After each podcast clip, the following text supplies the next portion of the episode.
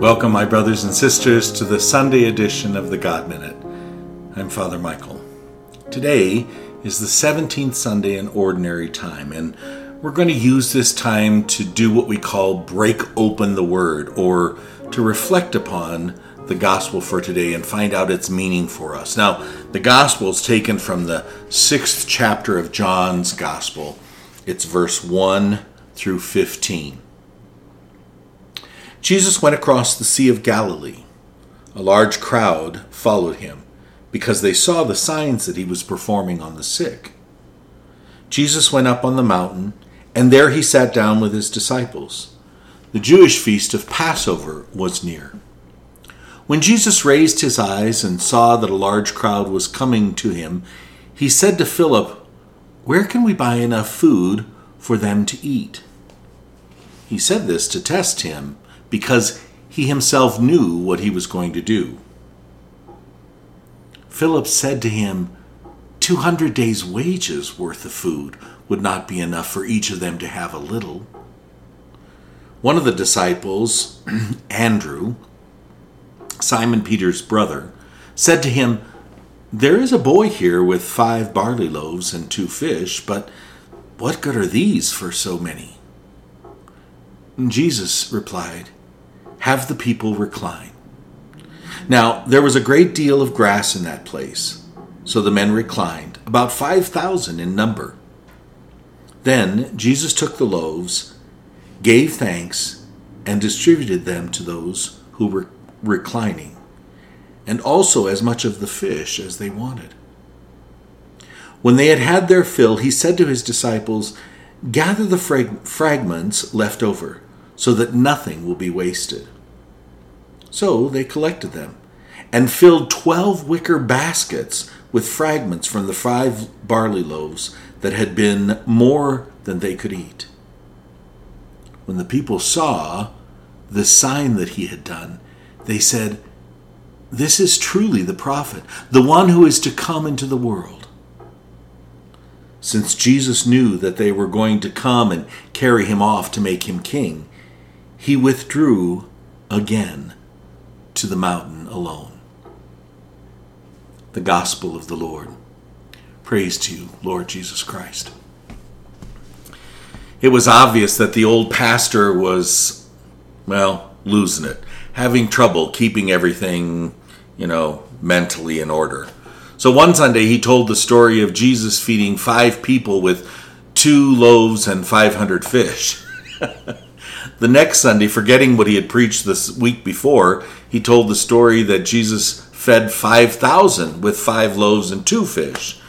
Little Johnny jumped up in the back of the church and proudly proclaimed, That shouldn't be a problem at all. After all, look at how much he had left over from last week. Do you recall the gospel last month that we heard where Jesus compared the kingdom of God to a mustard seed? the importance of that parable is that Jesus is asking us to bring what little we have our talents, gifts, weaknesses, strengths, everything and to allow God to increase it, to make it an abundance for Him to accomplish what He desires to accomplish through us in the world. Today's gospel is another example of the exact same challenge. In the gospel today, Jesus is with a crowd of over 5,000 people. Now, he wants to satisfy their basic needs in order to teach them, and he decides that they need to be fed. You know, like any good speaker, you have to know the crowd that you're talking to. So Jesus knows that the people come with their own agenda.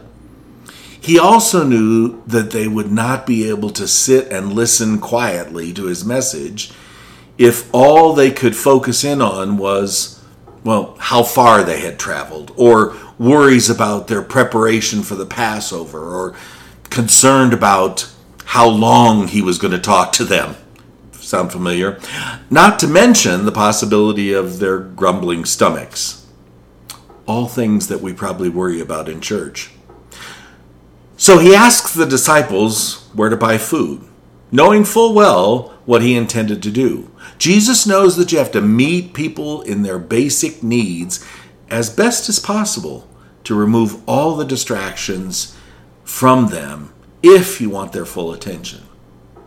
So the disciples, who are still new to all this stuff, get caught up in the details of the task at hand. What's it going to cost to feed this many? How much are they going uh, to be put out because they have to uh, take care of this request of feeding people? How long will this take? Are they ever going to get away by themselves with the master? Well, then Andrew comes forward with the beginnings of a possible solution. Andrew discovers there's this small boy with a small amount of food. So this young boy seems more than willing to assist them in their quest. Now remember, this boy probably just came from the market with fish and bread for his family for their Passover preparations. His distract he's distracted by the crowd that's gathered and making all this hubbub and They've traveled far to hear Jesus, so he's all excited about it. And like most young people, he gets distracted from getting the food back to his family. Instead, he kind of joins in the crowd. And when he's asked, he's very willing to be a part of the excitement and do whatever he can to help. Besides, to receive a little affirmation and appreciation for going the extra mile always feels good, doesn't it? Well, we can only imagine that Jesus was very thankful and appreciative of the boy's willingness to share what he had. I'm sure he made him feel very good about himself for helping Jesus out. So, after some exchange of words, Jesus takes what little the boy has to offer and he turns it into this abundance. He gives thanks to God and passes it out, and there's enough to satisfy everyone with plenty left over. Twelve wicker baskets, they tell us. Okay. So, what can we take from this story? Imagine how, if we offered even a little of what we had to help out the Lord, what God could do with it. How much more would we be able to do as a people of faith to meet the needs of our brothers and sisters if we went the extra mile to help them? Whether it's with food or shelter or clothing how would this help remove some of their worries and distractions in order to fall deeper in love with the Lord and to trust in Him? Imagine if you gave a little more of your resources to promote the message of the gospel. Imagine, if you will, that what you're doing helps remove someone's worries or distractions so that they could focus on the message of Jesus in order to help someone else out in their need. God could meet the needs of more of his people if he could use our hearts, our hands, our voices, our resources. Imagine how placing yourself at the service of the Lord could only bring richer blessings to you from God. Now imagine what God can do for you if you don't hold back anything from Him. You know, I do a lot of work f- for uh, two of the hospitals uh, for our Catholic patients. And in addition to that work, I also have my God Minute work. And I also help out at parishes with um, masses and confessions or whatever else they need. So I keep pretty busy and I realize that people are pretty needy. But I also realize that I have every tool that I need to meet them in their need. You know, last weekend, Father Ron shared with us that we all need to get away. We need to take time to refresh and regroup. I couldn't agree with him more because we can't give what we don't have, as he said. But I also know that once we have the gift of refreshment in our own lives, we need to focus back on our brothers and sisters and never forget that God is calling us into his service. And it doesn't matter how much or how little you have, it will be enough for God to work with.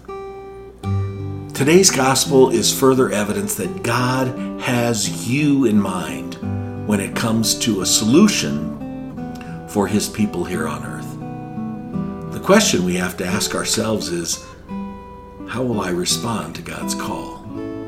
Will I continue to take a vacation from my vocation, or will I do the work of the gospel? Something for us to think about this week. And may the blessing of Almighty God, the Father, the Son, and the Holy Spirit come upon you and remain with you now and forever. Brothers and sisters, take good care of yourself and one another